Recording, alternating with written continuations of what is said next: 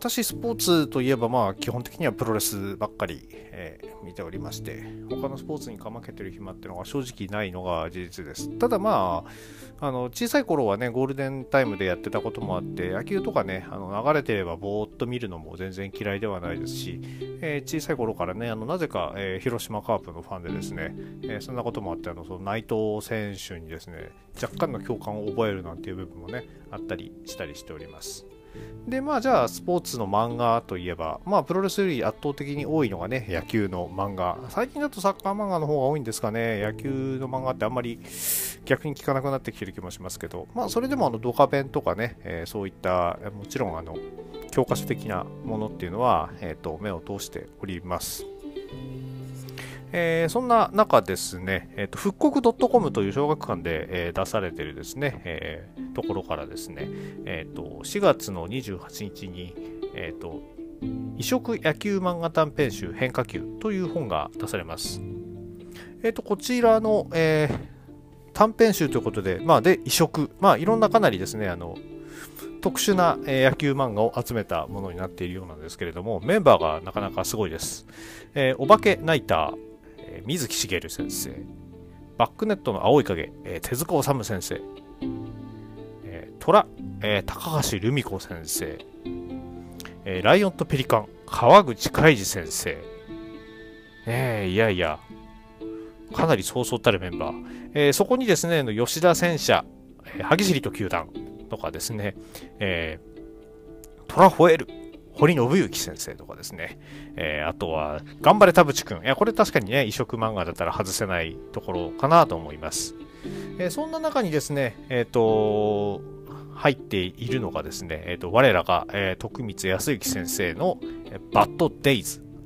えこちらは単行本でも持ってるんでね、あの、内容をどういったものか簡単に説明しますと、えっ、と、プロの草野球選手の話です。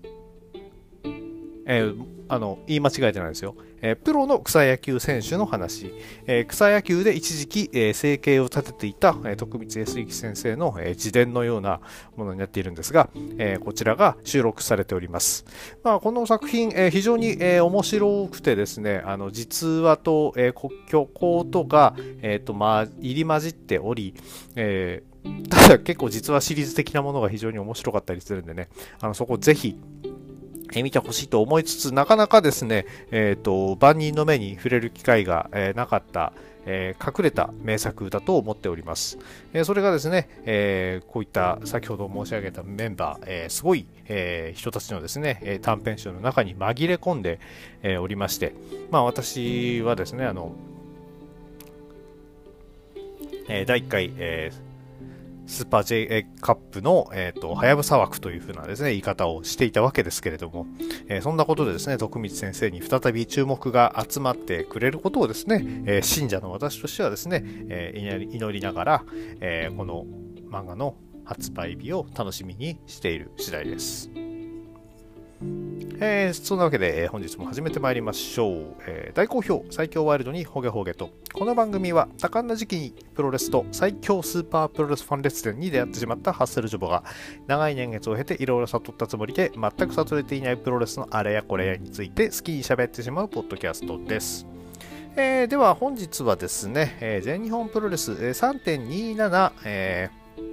所沢大会と、えー、3.29新木場大会こちらのレビューを続けて行っていきたいと思います。まあちょっとあの飛ばし飛ばしになっちゃうかもしれませんがご容赦ください。えー、所沢大会第1試合シングルマッチ、えー、イザナギ VS 入江亮はですね、5分30秒キーロックから、キーロックでギブアップ勝ちを奪っております。まあ、なかなか渋い、えー、技で、えー、ギブアップを取っておりますが、えー、この日のイザナギさんは、えー、全然おちゃらけモードではなく、えーと、井上選手としっかりと、えー、に、えーと、こんな試合もあるんだよっていうのを見せてあげるような、えー、しっかりとした試合だったと思います。えー、最後のキーロックの絞り方もですね、かなりきつくて、あの、キーロックってね、あの、本当に実際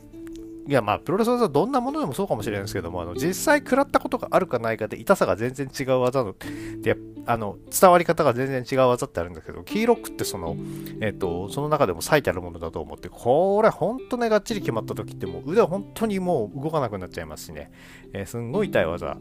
だと思ってますんでこれでですねあの若手から、えー、ギブアップ勝ちをしっかり収めるっていうのはですね、膝なぎさんの、えーと、職人ぶりが発揮された試合だったんではないかなと思っております。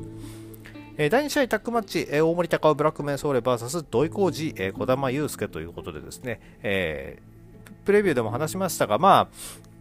えっと、大森北斗土井、えー、小玉祐介組だけでも、えー、非常に強いのにですね、それに輪をかけて強い土井浩二、えー、小玉祐介組がですね、相手ということで、まあ、なかなかワイルドメンソーレ、えー、苦戦しまして、えー、最後は、えー、11分7秒ら、マヒストラルで、えー、小玉祐介選手がブラックメンソーレ選手を、えーと、沈めております。えー、まあ、こんな感じで見ていくと、えーブラえー、ワイルドメンソーレアジアタック挑戦というのはちょっとね、またしばらくない、できないのかな。まあ、いかんせんね、実績がなさすぎるっていうところで、えー、ね、一方の、えー、トータルエクリプスはね、あのまあ、土井選手、ちょっと残念ながら、えー、チャンピオンカーニバル出場ならないわけですが、えー、こういったところでですね、鬱憤を晴らすような、えー、全日本ファンにですはですね、えーと、結構土井選手のことを求めていると思いますんで、あの存在感アピールし続けてほしいなと思っております。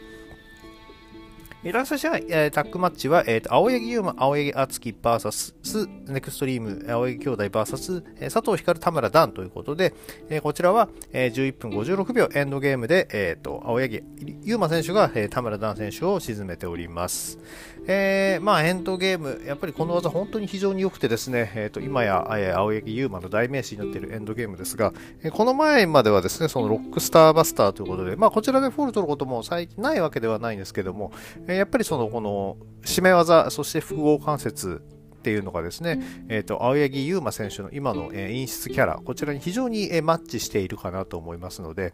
えー、この技に磨きをかけてですね、えーと、今年のチャンピオンカーニバルもですね、頑張ってほしいなと。まあ、そろそろ青柳時代、青柳時代って言われつつ、なかなか突き抜けきれてないところをですね、脱却できるといいなと思っております。でね、どうしてもただこのエンドゲームって文字を聞くとですね、ついになって、思い浮かぶのが、えーと、野村直哉選手の野村ロックということで、えーと、こちらもですね、同時、ほぼ同時期に使い始めてたわけですけども、えー、この2つがですね、あの昔言ったかもしれないんですけど、あの三沢選手のフェイスロックと、にと川田選手のストレッチプラブのようにですね、えー、ついになって、えー、全日本プロレスが盛り上がってくるっていうふうにですね、思ってた時期もあったわけで、えー、そう考えるとちょっとですね、このエンドゲームっていう文字を見ると、え切なさが最近は、え込み上げてきてしまいます。えー、第4試合、オーストラリア EWA インターコンチネンタル選手権試合、えー、こちら16代王者田尻選手に挑むは、レッカ選手ですね。えー、いや、レッカ選手ですね。あのー急急遽抜擢ということだったんですけれども、えー、試合は10分31秒バズソフキックからの片指固めで、えー、田尻選手が防衛に成功しております。えー、試合の途中でですね、なんか途中からですねあの非常にこう目の付近を田尻選手が気にしてて試合後もすぐ、えーと、氷のを持ってこいっていう話をしてですね、え、冷やしててですねどこでぶつけたのかなと思ったら、あのージャンピングハイというかね、あのそういうレッカ選手のやつを受けたときに、えっ、ー、と、ちょっと、その後ですね、場外に落ちてずっと額を、目を押さえてる感じなんですけども、見た感じ手でしっかり押さえてはいたんですが、まあ、あの、逆にこう、なんですか、ブロックした手がこう、当たってしまったとか、そういうことってやっぱありえそうなので、本当に、えー、どんなことでね、アクシデント起きるかわからないので、ちょっとね、目の付近を押さえるってなると、あのジェイク選手の話とか、あとはね、最近だと真田選手のね、あの負傷もありますんで、ちょっと怖いなと思いつつ、まあ、あの、次の次の日には普通に試合してましたんで、えー、大ごとにはならなくてよかったかなと思っております。えー、最後のバツソーキックもですね、えーと、一発目が入って、えーと、立った状態でのキックが入って、えー、膝立ちになってしまってバズソーキック一発入る。ただ、レッカ選手もそのまま2王膝立ちえ、その状態に、え、とどめの一発ということで決まったわけで、えーと、試合後もですね、田尻選手かなり劣化選手のことを評価しておりました。えー、ね、どっかで聞いたことがあるような声な、えー、本当、しかもあのどっかっていうのは全日本プロレスでね、最近聞いたことがあるような気がしつつ、かつ、えーと、あの髪の毛どうやってしまってるんだろうと思いつつ、えー、劣化選手で、ね、またあの全日本プロレスへの参継続参戦希望してましたんで、まあ、ちょっとね、まだ荒削りな部分といいますか、えー、もう少しね、えっ、と、技が丁寧になってくれれば、えー、十分全日本プロレスで、えー、の前の方の試合を温めることっていうのはね、えー、可能な選手だと思ってますんで、えーと、これからに期待したいなと思っております。え田尻選手なんかこれ防衛ね、ベルトも2年半ぐらい持ってるんで、えー、今度は6月ぐらいには、えー、ちょっとヨーロッパの方に、えー、と遠征行ってきたいななんて話もしてて、そちらもどうなるか、え、引き続き注目してまいりましょう。えー、第6試合、えー、は見てないんで、えー、第5試合か。すみません。第5試合は見てないんで、えー、第6試合、えー、高町、えー、宮原健人、ライジング隼人 VS 石川修司、石井圭介ということで、こちらは12分17秒、スプラッシュマウンテンからのエビ固めで、えー、石川修司選手が、えー、ライジング隼人選手に勝利しております。いややっぱりえーと、この日はですね、えーと、石井圭介選手、この、えー、石川修司選手のパートナーに抜擢された石井圭介選手が、えーと、5年ぶり、えー、サバ読んじゃだめだっつって、えー、と4年11ヶ月ぶりってことだったんですけども、えー、全日本プロレスに、えー、参戦したということです。いややっぱりあの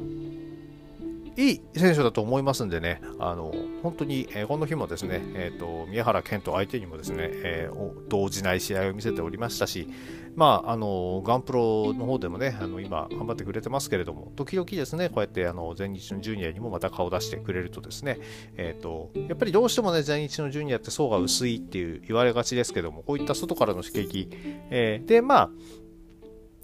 石川選手が連れてきたっていうことになれば、えー、そこまでその拒絶感もないでしょうしね、まあ、かつては外敵としてうならせてたかもしれないですけれども、えっ、ー、と、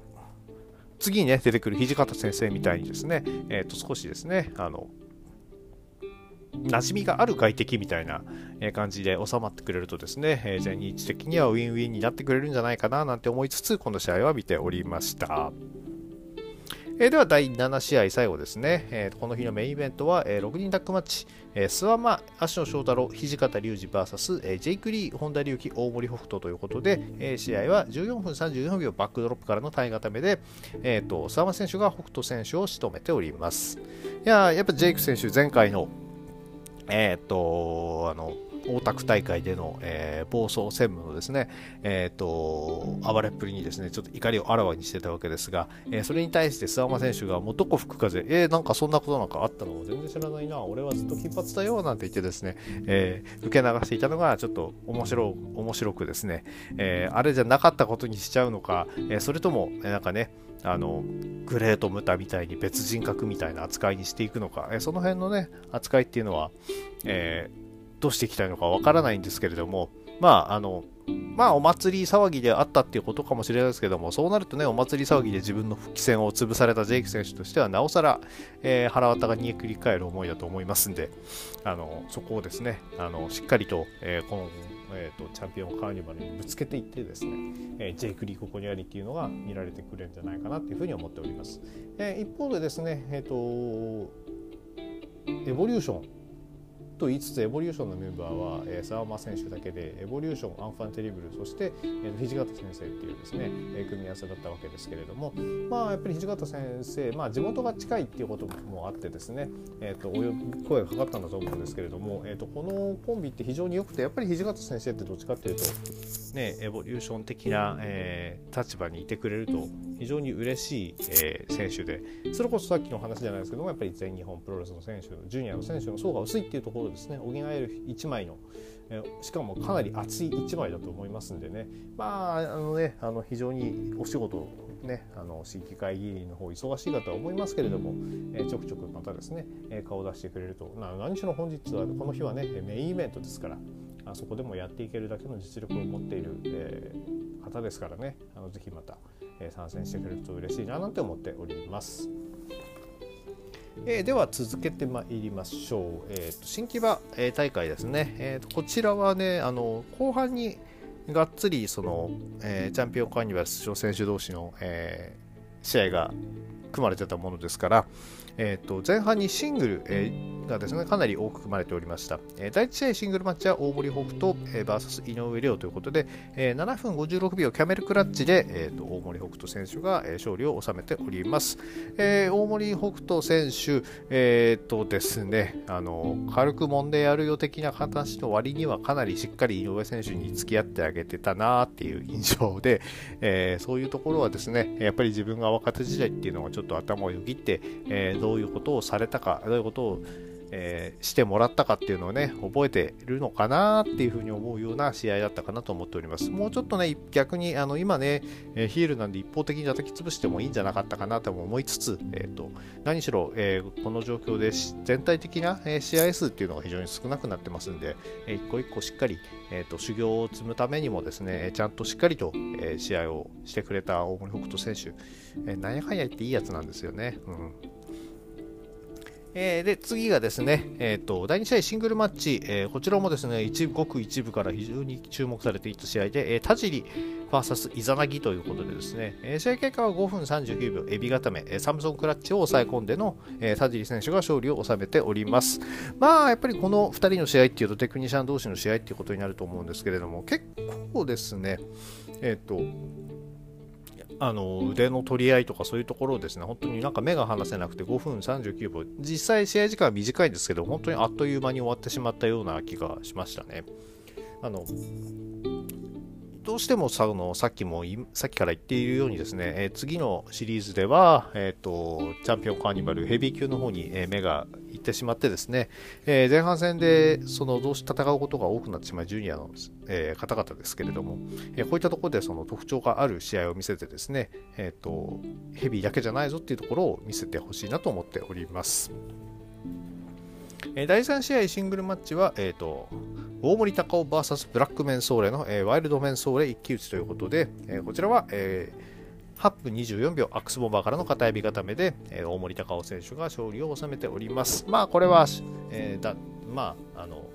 こでねブラックメンソーレ選手大森さん負けたらちょっと私は泣いてしまうわけですが、えっ、と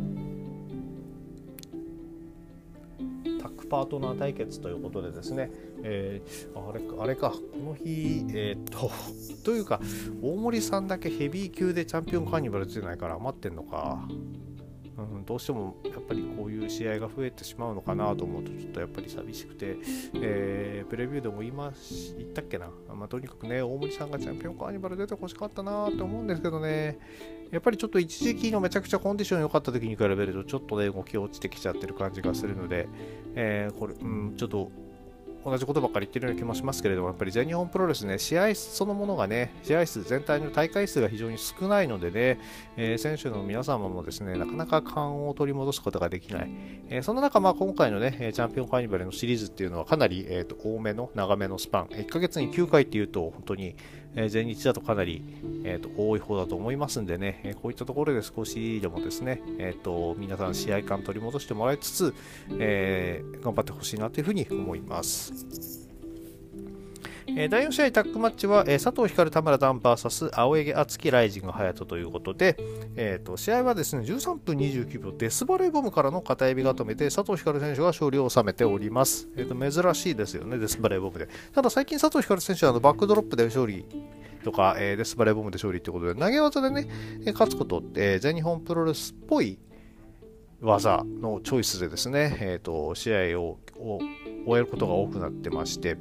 まあ、もちろん捕獲式という切り札を温存しての勝利、えーえー、ですね、なので、その余裕を見せつけていると見るのか、まあ、それともその全日本ジュニアを盛り上げるためにあえていろんな技を使っているのかって、まあ、いろんな見方できると思うんですけれども、えー、試合後のコメント見ててもですね、えー、チャンピオンカーニバルなのにチャンピオンのジュニアのチャンピオン、アジアのチャンピオンが出れねえってどういうことだってことですね、えーと、お怒りモード爆発させてましたんで、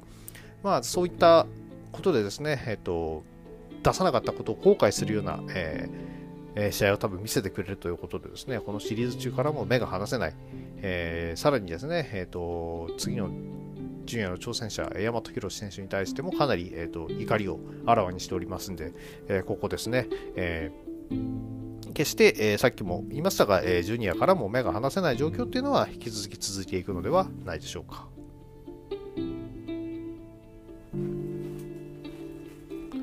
ー、第5試合、えー、ダブルメインイベント1、えー、ロードトゥチャンピオンカーニバル、ロードトゥー2022チャンピオンカーニバル6人タッグマッチ、時間無制限一本勝負ってことで、えー、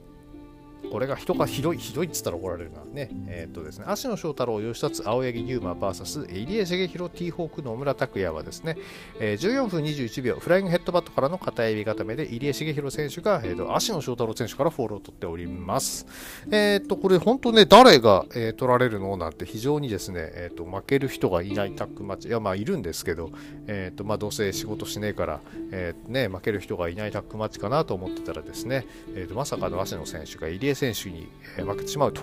えただ、このフライングヘッドバット、えーとまあ、勝手にスーパー頭突き、えーとあのですね、ストツエドモンド・ホンダのスーパー頭突きみたいにですね、頭から顎にぶつかっていくっていうですね、えー、最近ビーストボンバーと併用してですかね、ウォッチフィニッシュにね、えー、し始めているわけですけれども、まあまあ確かにあの角度見るとえぐいえぐい。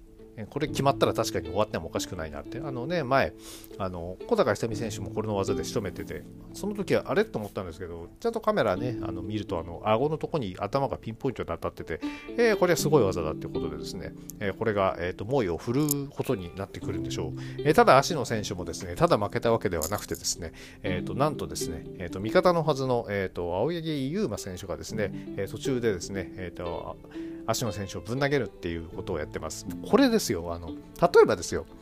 あの青柳選手と足の選手が同じブロックだったら、なんとなく意味わかるんですよ。ただ、ブロック別ですからね、これ。もう本当にただ単に気に入んねえから投げたっていう。いやー、さすがというか、え、やることは演出。いやー、素晴らしい。これでこそ青柳優馬ということでですね、まああのこのそもそもこのメンバーでタッグを組まれていること自体が納得いかねえって言ってたんで、その納得のいかなさをですね、えーと、理不尽に足の選手にぶつける、えー、青柳優馬選手、えーえー、この日もね、最高だったなと思っております。えー一方の、えーと、その入江選手の方のチームはですね入江茂弘、ティーホークということで、まあ、ストロングハーツ、そして、えーと、野村拓也選手がですね、加わってまして、野村拓也選手の、ね、蹴りが、えー、この日は、えー、走この日も走っていたということで面白かったです。えー、まあどうしてもねあの突っかかる相手が初戦大阪で当たる、えー、吉田選手ということでですね、えー、そこの絡みがあったわけですが、えーとまあ、やけどしないことをお祈り申し上げますというところです。えー、で、第6試合、えー、ダブルメインイベント、えー、その2、えー、ロードトゥー2022、えー、チャンピオンカーニバル、えー、6人タッグマッチ、事件無制限一本勝負、えー、今度はですね、えー、こっちも負けずにですね、えーと、とんでもないタッグ、えー、宮原健と須山石川修司、えー、ですね、もう試合前から、えーと、文句、えー、27日のですね、えーと、バックステージコメントでもですね、えーと、この組み合わせ変えろっつってですね、なんで石川修司に対して、えー、この、えー、このカードを変えろって要求してたのか、それは、えー、よくわかりませんが、えっとですね、えー、石川修司、えー、この、なんだこのカードはって言ってたのと、えっとですね、えー、で、えっと、で、対戦相手は、え、ー、と、ジェイク・リー、本田竜輝、熊嵐ということで、えー、こちらはですね、えー、トータルエクリプス、えまあ、そんなわけでタッグ連携としては、えっ、と、非常に、えトータルエクリプス有利かと思っていたんですが、え試合はですね、18分51秒、フランケンシュタイナーで、えっ、と、宮原健人選手が、えっ、と、熊嵐選手を丸め込みました。まあ、これもですね、えこの結果にですね、熊原選手もかなり怒り浸透だったわけですけれども、え三冠王者、ともあろう方が、えー、丸め込みで決着とはどういうことだっつって、まあ納得。いや、がぜですね、大阪の、えー、一騎打ちにですね、えーと、注目が集まる次第となっております。えー、ただ、この試合ですね、えーと、全部持ってったのはですね、えーと、スワマーさんでした。えっ、と、宮原選手がですね、えっ、と、連携をやりますよっつって、やるよっつって、で、誤爆したんですけども、うん、いいよって、宮原君いいよって、今日は許すさあ一緒に相手を倒そうみたいなこと言ってですね、あの、大田区でのですね、えっ、ー、と、トブードゥマーターズになって、えっ、ー、と、振り切れた、悪に振り切れた後はですね、なんかこう前世が今度このバランスを取るために前世が漏れ出してきたかのようなですね、えー、諏訪間さんの表現ぶりにですね、もう、宮原選手も気味悪いがってしまっていたのがちょっと面白かったですね。えー、さらにですね、えっ、と、石川選手に対してもですね、えっ、と、戦おうみたいなことを言っててですね、えー、その前にあの、えー、ブサイクだけどっていう余計な一言は言っててですね、まあ完全にいい人にはなりきれてなかった部分っていうのがちょっと面白かったなと思っております。そんなわけでですね、あの、まあまあ、あの、どっちかがね、あの、丸く収めれば、えー、チームっていうのはちゃんと、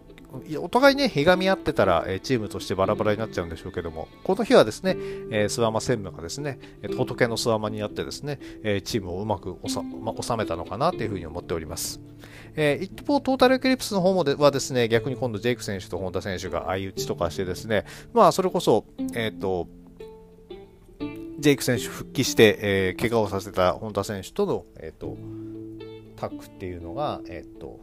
この日が、えたか、えーと、所沢に続いて2日目ですかね、まあ、そこまで、ね、ぎくしゃくした感はないんですけれども、まあえー、かなり、えー、生意気な感じになっている本田選手に対して、えーと、とジェイク選手がどうしていくのかっていうのが、え今後注目です。まあ、この後で試合が終わった後ですね、えっ、ー、と、この全選手出てこいっていうことで、この日はですね、えっ、ー、と、大田区の時誰も出てこなかったんですけれども、この日は、えっ、ー、と、全選手が揃っていたってこともあってですね、えっ、と、全員リングに集まってですね、マイク合戦が始まったわけですが、えそちらに関しましては、えっ、と、非常に面白かったので、えっ、と、また別の機会に、えチャンピオンカーニバル特集会の方にですね、えっ、と、回したいなと思っております。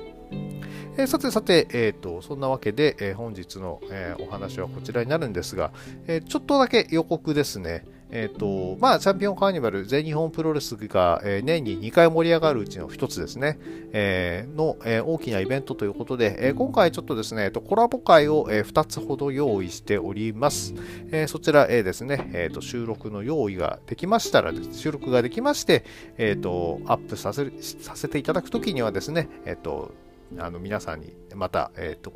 報告させていただきますので、えー、そちらもぜひお楽しみにお待ちください。では本日は、えー、以上になります、